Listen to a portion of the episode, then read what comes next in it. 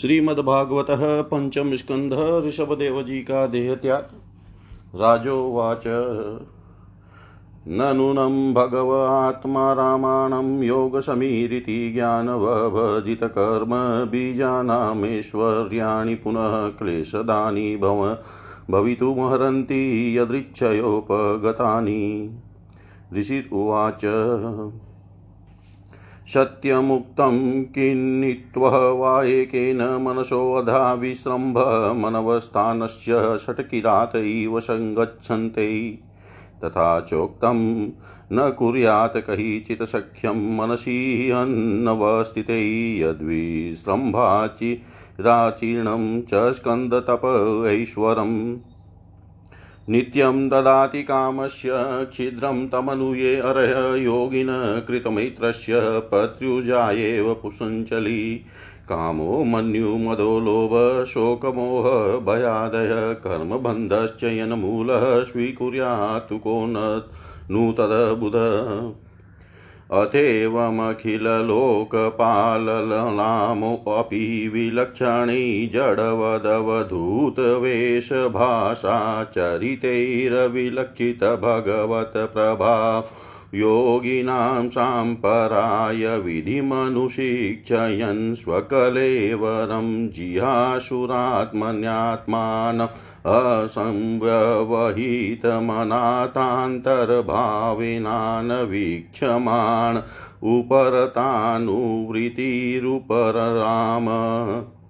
तस्य वा एवं मुक्तलिङ्गस्य भगवत ऋषभस्य योगमाया वासन या देह इमां जगतिमभिमानभाषेण सङ्क्रममाण कौङ्कवैङ्ककुटकान्द क्षीणकर्णाटकान् देशान् यदृच्छयोपगतः कुटकाचलो पवन आश्यकृताश्मकवल उन्माद इव मुक्तमुदजौ असंवित एव विचचार। अथ समीरवेगविधूतवेणुविकसनजात्रो प्रदावानलस्तद्दन्। मालेलिहानः स तेन ददाह यस्य किलानुचरितमुपकारण्यं कौङ्कविङ्ककुटकानां राजाः नामोपशिक्षय कलावधर्म उत्कृष्यमाने भवितव्येन विमोहित। स्वधर्मपथमकुतो भयं पहाय कुपथपाखण्डम समञ्जसं निजमनिशया मन्दसम्प्रवर्तयिष्यते येन वावकलौ मनुजाप सदा देवमायामोहिताः स्वविधिनियोगशोचचारित्रविहीन देवहेलनान्यपव्रतानि निज निजैचया गृहीणाना अस्ना अनाचमन् अशौचकैशौलुञ्चनादीनि कलिना अधर्मबहुलेनोपहत धियो। ब्रह्मभ्रमणयज्ञपुरुषलोकविदूषका प्रायेण भविष्यन्ति। ते च हीयवाक्तन्या निजलोकयात्रयान्दपरम्परया आश्वस्तास्तमस्यन्दे स्वयमेव प्रपतिष्यन्ति अयमवतारो रजसोपलुतकैवल्योपक्षि पशिक्षणार्थः तस्यानुनुगान् श्लोकान् गायन्ति अहो भुव सप्तसमुद्रवत्या द्वीपेषु वशेष्वधिपुण्यमेत गायन्ति यत्र त्यजनमुरारे कर्माणि भद्राण्यवतारवन्ति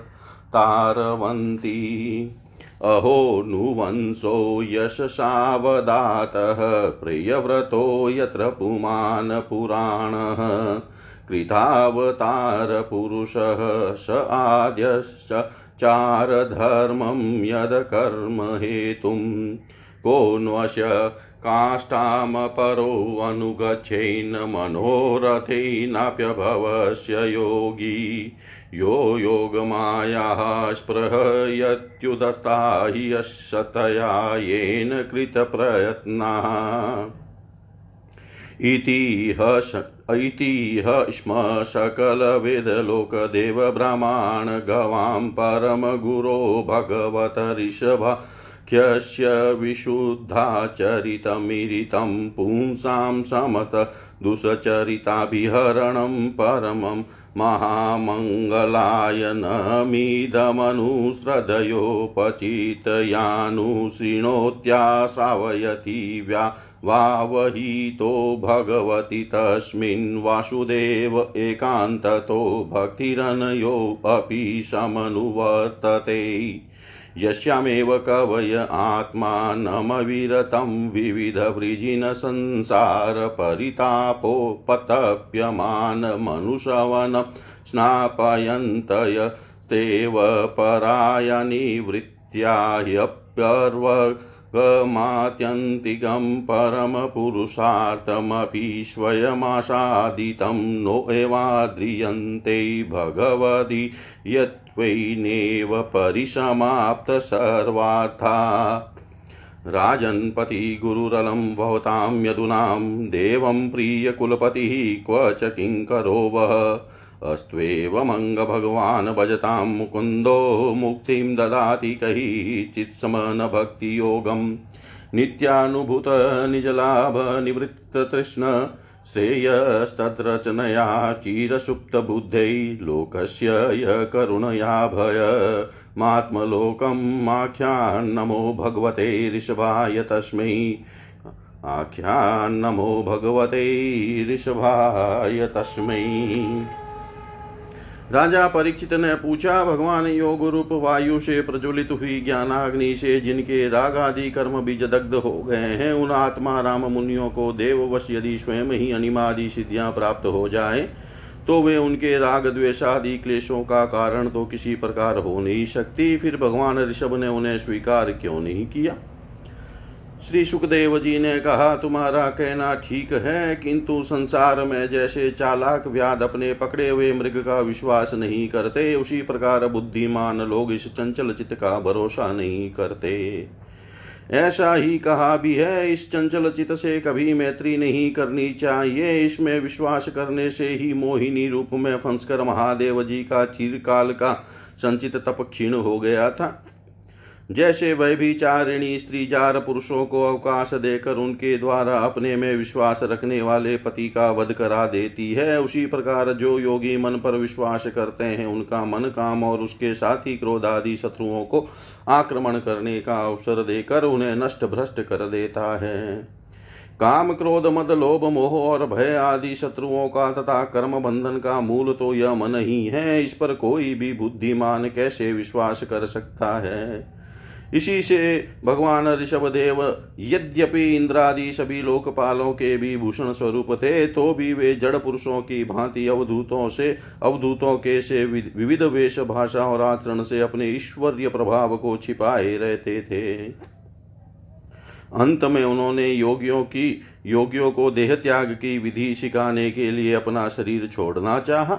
वे अपने अंतकरण में अभेद रूप से स्थित परमात्मा को अभिन्न रूप से देखते हुए वासनाओं की अनुवृत्ति से छूट कर लिंग देह के अभिमान से भी मुक्त होकर उपराम हो गए।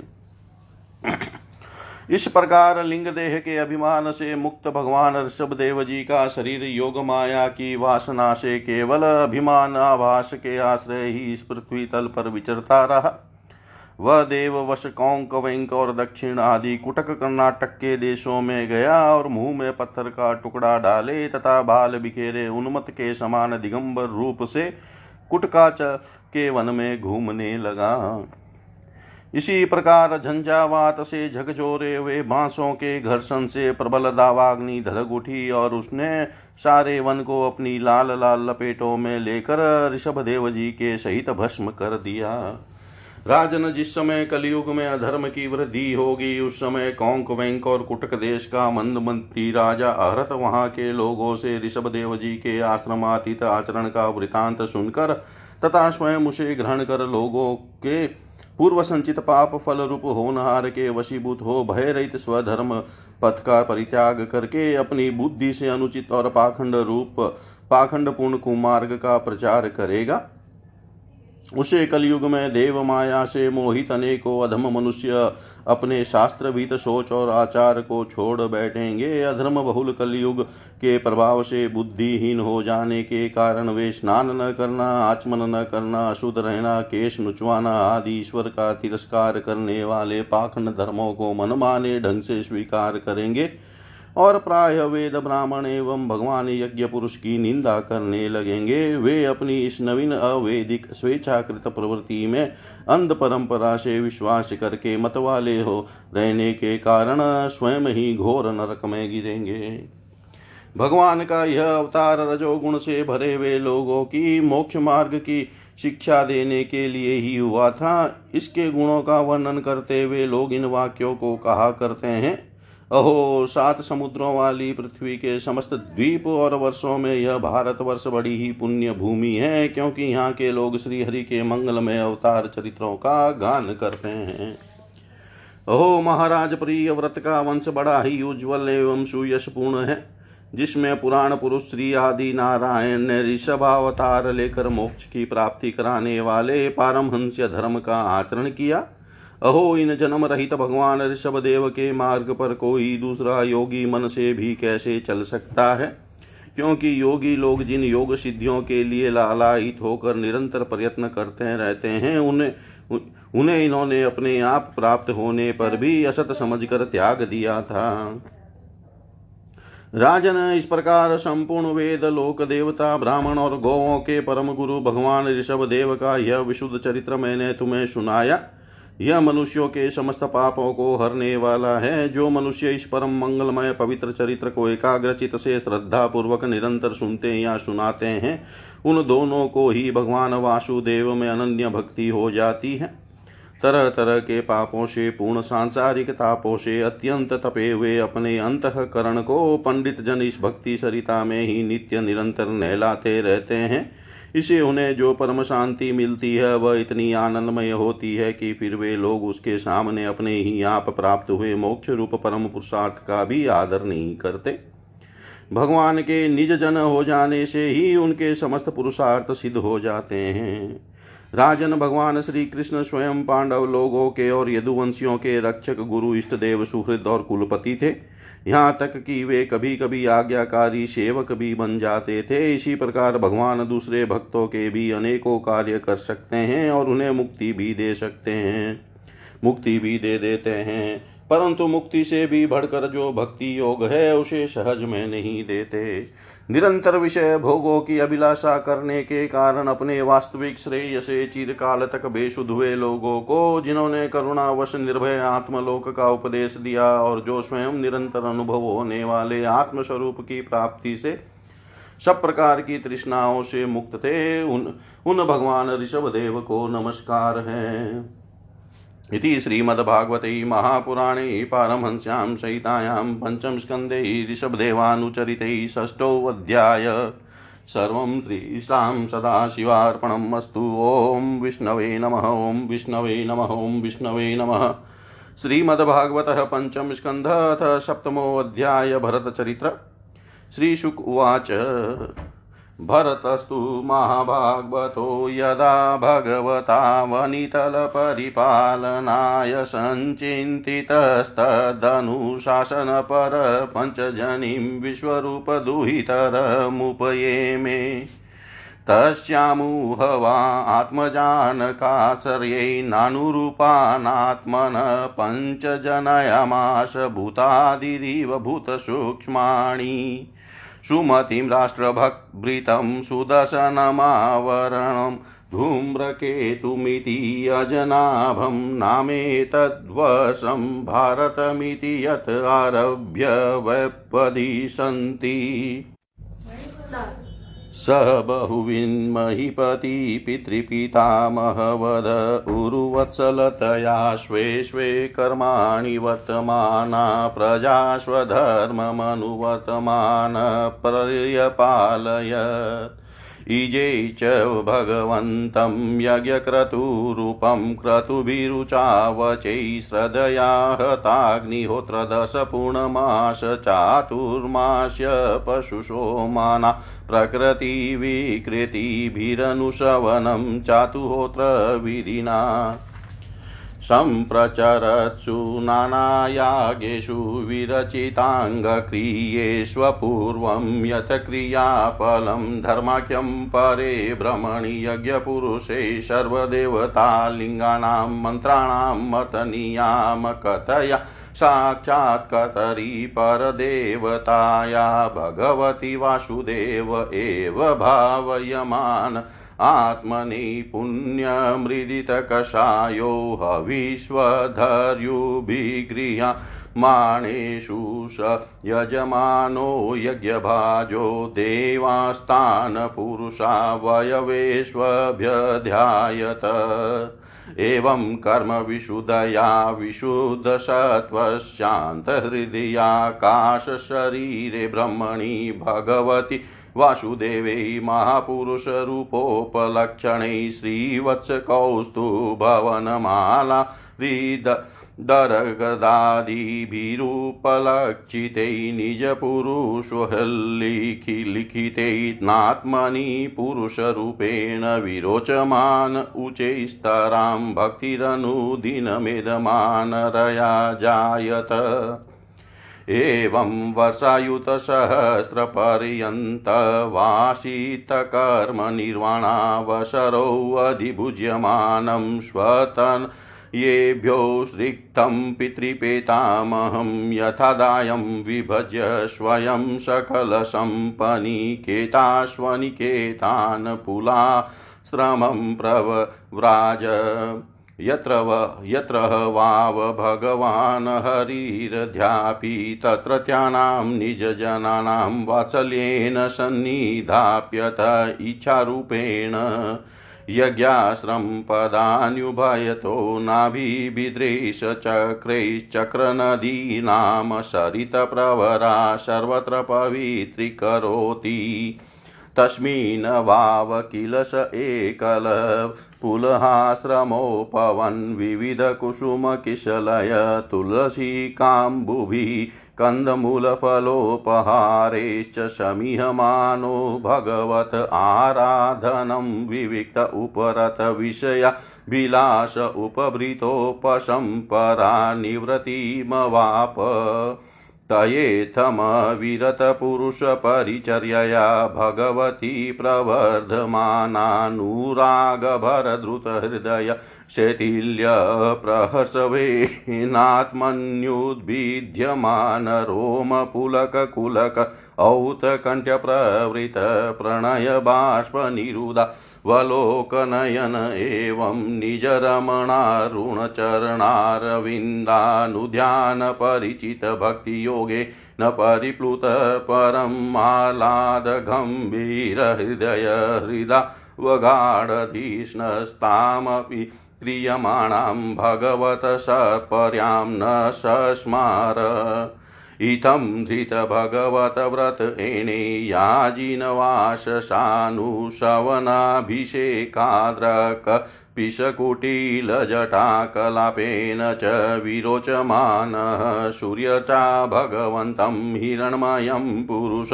मुजिहाने सूर्यमण्डले अभ्युपतिष्ठनेतदुहोवाच परो रजसवितुजातवेदो देवस्य भर्गो मनसेदं जजान्। शूरेतसाध पुनराविश्य चष्टे हंसं गृध्राणं नृषदृङ्गगिरामिम इति श्रीमद्भागवते महापुराणे पारमहंस्यां संहितायां पञ्चमस्कन्धे भरतचरिते भगवतपरिचर्यायां सप्तमोऽध्याय सर्वं श्रीशां सदाशिवार्पणम् अस्तु। ॐ विष्णवे नमः, ॐ विष्णवे नमः, ॐ विष्णवे नमः। श्रीमद्भागवतः अध्याय भरत जी का मृग के मोह में फंसकर मृग योनि में जन्म लेना श्री शुकुवाच एकता तु एकदातु महानद्यां कृताभिषेकनेयमिकावश्यको ब्रह्मचरमभिगृणानो मुहूर्तत्रयमुदकान्त उपविवेश। तत्र तदा राजन् हरिणी पिपाशया जलाशयाभ्यशमेकेवोपजगाम तया पिपीयमान उदके। तावदेवा विदूरेण नदतो मृगपतेरुनादो लोकभयङ्कर उदपतत्। तमुपसृत्य सा मृगवधू प्रकृतिविकलवाचकितनिरीक्षणा श्रुतरामपि हरिभयाभिनिवेश व्यग्रहृदया पारिप्लवदृष्टिरगततृषा भया सहशैवोचक्राम। तस्या उत्पतन्त्या अन्तर्वन्त्या उरुभयावगलितो योनि निर्गतो गर्भस्त्रोतसी निपपात तत्प्रसवोत सर्पणभयखेदातुराश्वगणेन वियुज्यमाना। कस्याञ्चिदर्यां कृष्णसारसती निपपातात च ममार। तं त्वेन कूणकं कृपणं स्रोतसानुह्यमानमभिविख्यापविधं बन्धुरिवानुकम्पया राजसी भरत आदाय। मृतमातरमित्याश्रमपदमनयत्।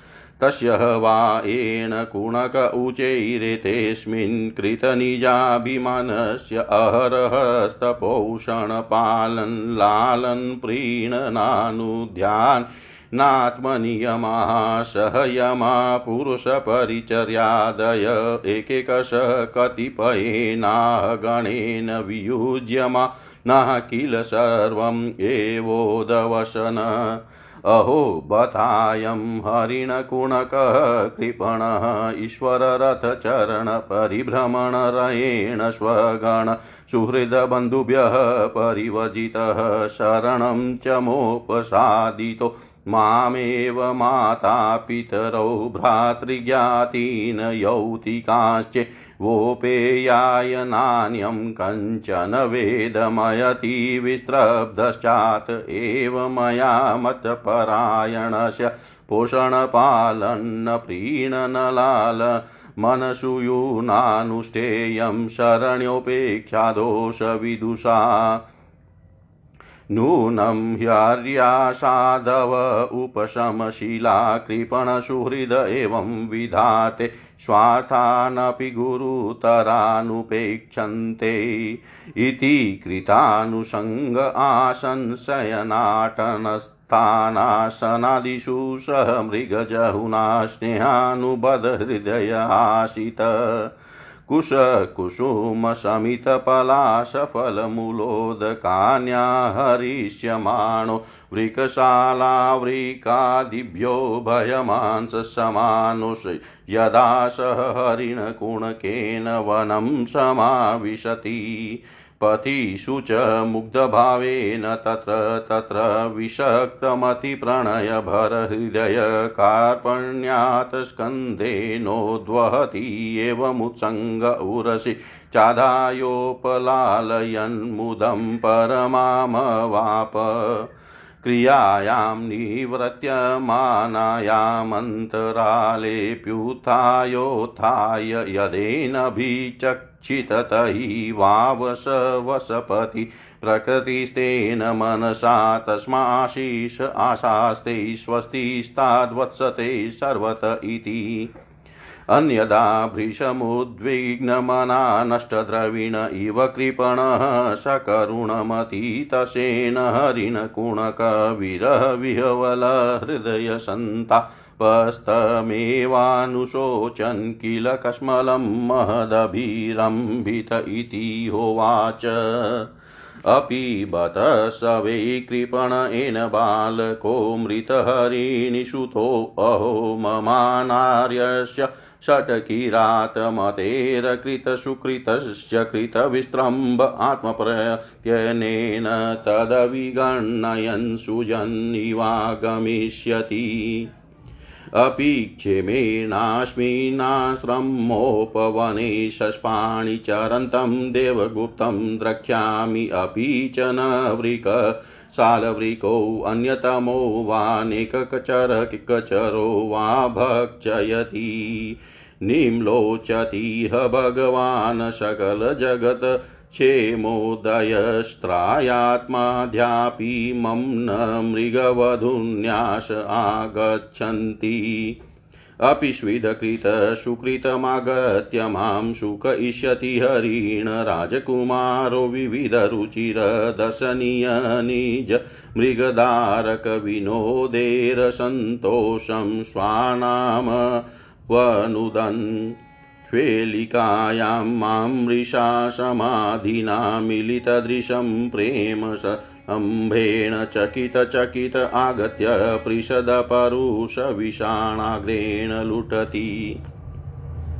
आसादितः विषि बहिषि दूषिते मयोपालब्धो भीतभीतसपद्युपरतरा स ऋषिकुमारवद अवहित करणकलापास्ते किं वा अरे आचरितं तपस्तपस्विन्यानया यदीयमवनिः सविनय कृष्णसारतनयतनूतरसुभग शिवतमाखरखुरपदपङ्क्तिभिद्रविणविधुरा तुष्यकृपणस्य मम द्रविणपदवीं सूचयन्त्यात्मानं च सर्वतः कृतकौतुकं द्विजानां स्वर्गापवर्गका नाम देवयजनं करोति।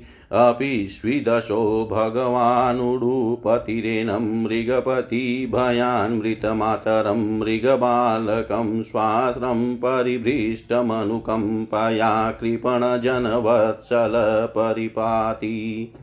किं वात्मज विश्लेषज्वरद्वः किं वात्स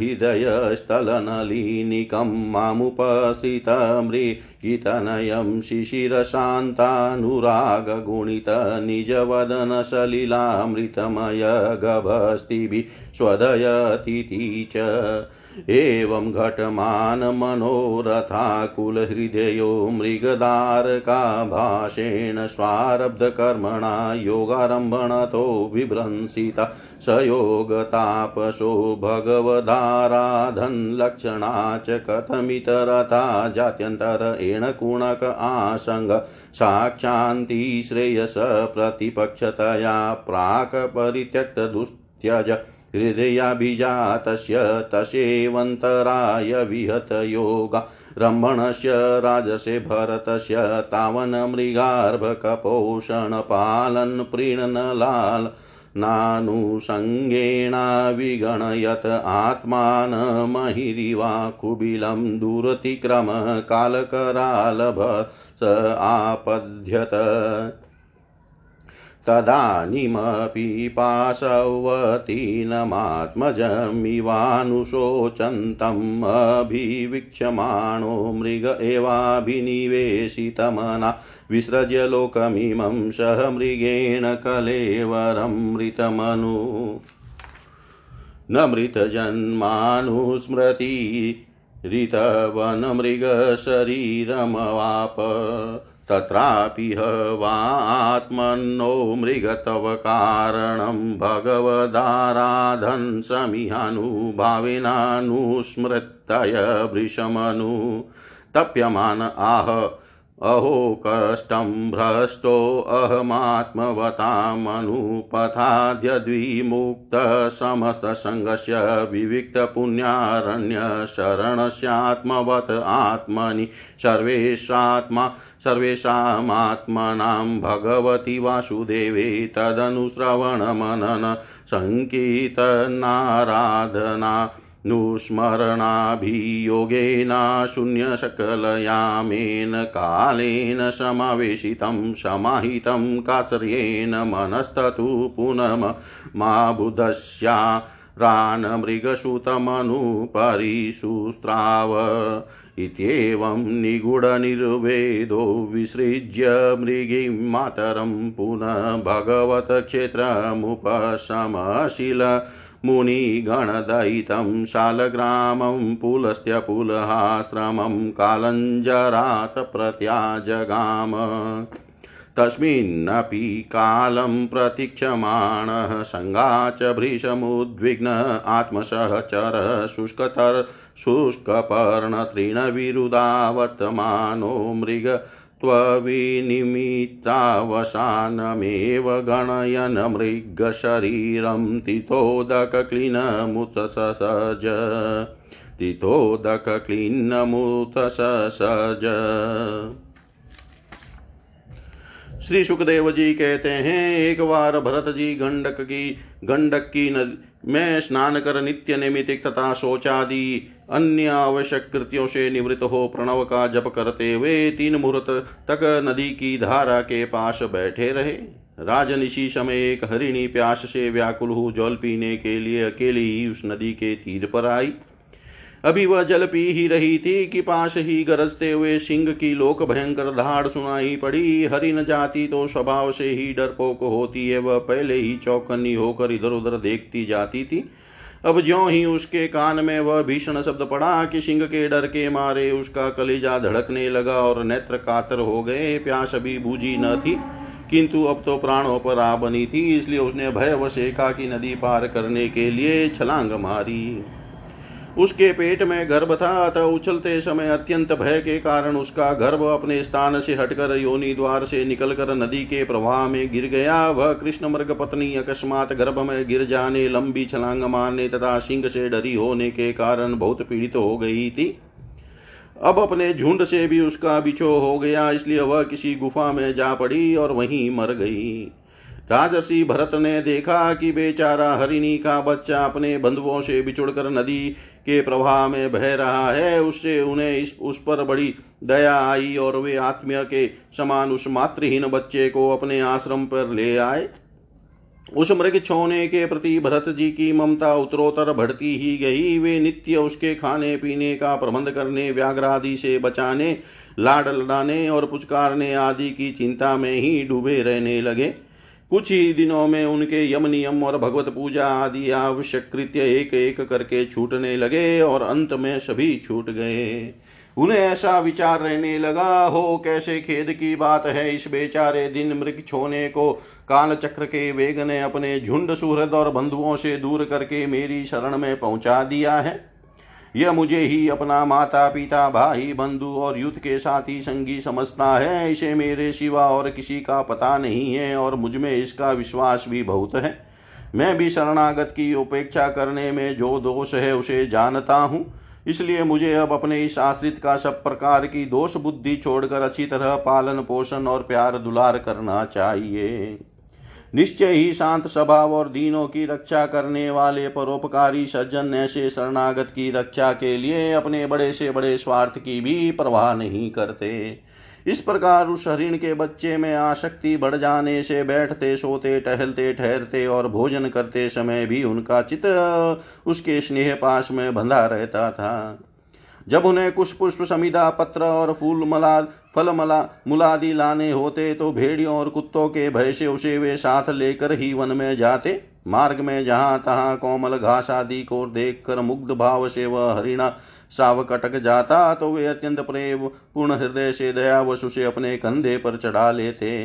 इसी प्रकार कभी गोद में लेकर और कभी छाती से लगाकर उसका दुलार करने में भी उन्हें बड़ा सुख मिलता। नित्य नैमितिक कर्मों को करते समय भी राज राजेश्वर भरत बीच बीच में उठकर उस मृग बालक को देखते और जब उस पर उनकी दृष्टि पड़ती तभी उनके चित्त को शांति मिलती। उस समय उसके लिए मंगल कामना करते हुए वे कहने लगते, बेटा तेरा सर्वत्र कल्याण हो। कभी यदि वह दिखाई न देता तो जिसका धन लुट गया हो, उस दिन मनुष्य के समान उनका चित अत्यंत उद्विग्न हो जाता और फिर वे उस हरिण के बच्चे के विरह से व्याकुल एवं संतप्त हो, करुणावश अत्यंत उत्कंठित एवं मोहाविष्ट हो जाते तथा शोकमग्न होकर इस प्रकार कहने लगते। ओह, क्या कहा जाए, क्या वह मातृहीन दीन मृग शावक दुष्ट बहेलियों की सी बुद्धि वाले मुझ पुण्यहीन अनार्य का विश्वास करके और मुझे अपना मानकर मेरे किए हुए अपराधों को सतपुरुषों के समान भूलकर फिर लौट आएगा? क्या मैं उसे फिर इस आश्रम के उपवन में भगवान की कृपा से सुरक्षित रहकर निर्विघ्न हरी हरी धूप चरते देखूँगा? ऐसा न हो कि कोई भेड़ या कुत्ता गोल बाँध कर विचरने वाले शुक्रादि अथवा अकेले घूमने वाले व्याघ्रादि ही उसे खा जाए।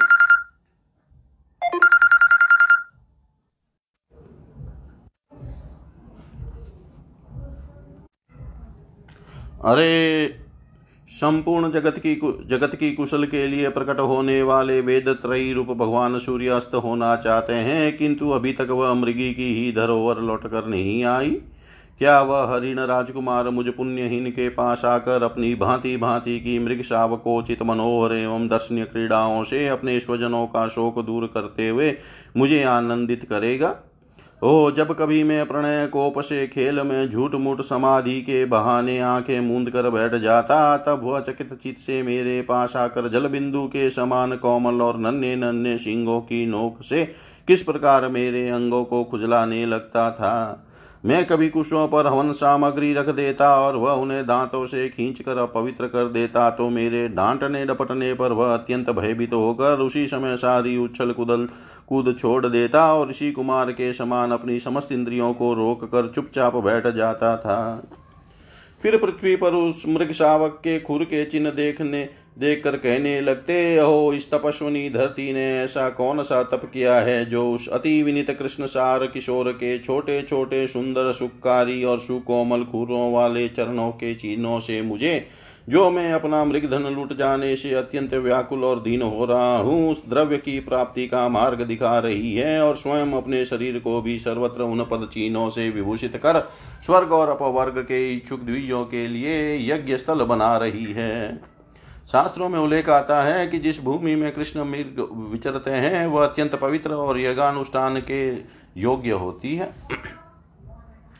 चंद्रमा के मृग का सा श्याम चिन्ह देख उसे अपना ही मृग मान कर कहने लगते यहो जिसकी माता सिंह सिंह के भय से मर गई थी, आज वही मृग शिशु अपने आश्रम से बिछुड़ गया है। अतः उस, उसे अनाथ देकर क्या वे दीन वत्सल भगवान नक्षत्रनाथ दयावश उसकी रक्षा कर रहे हैं? फिर उसकी शीतल किरणों से आह्लादित होकर कहने लगते, अथवा अपने पुत्रों के वियोग रूप दावानल के विषय विषम ज्वाला से हृदय कमल दग्ध हो जाने के कारण मैंने एक मृग बालक का सहारा लिया था। अब उसके चले जाने से फिर मेरा हृदय जलने लगा है। इसलिए ये अपनी शीतल शांत स्नेहपूर्ण और वदन सलिल रूपा अमृतमयी किरणों से मुझे शांत कर रहे हैं। राजन इस प्रकार जिनका पूरा होना सर्वथा संभव था, उन विविध मनोरथों से भरत का चित व्याकुल रहने लगा। अपने मृग शावक के रूप में प्रतीत होने वाले प्रारब्ध कर्म के कारण तपस्वी भरत जी भगवद आराधना रूप कर्म एवं योगानुष्ठान से च्युत हो गए।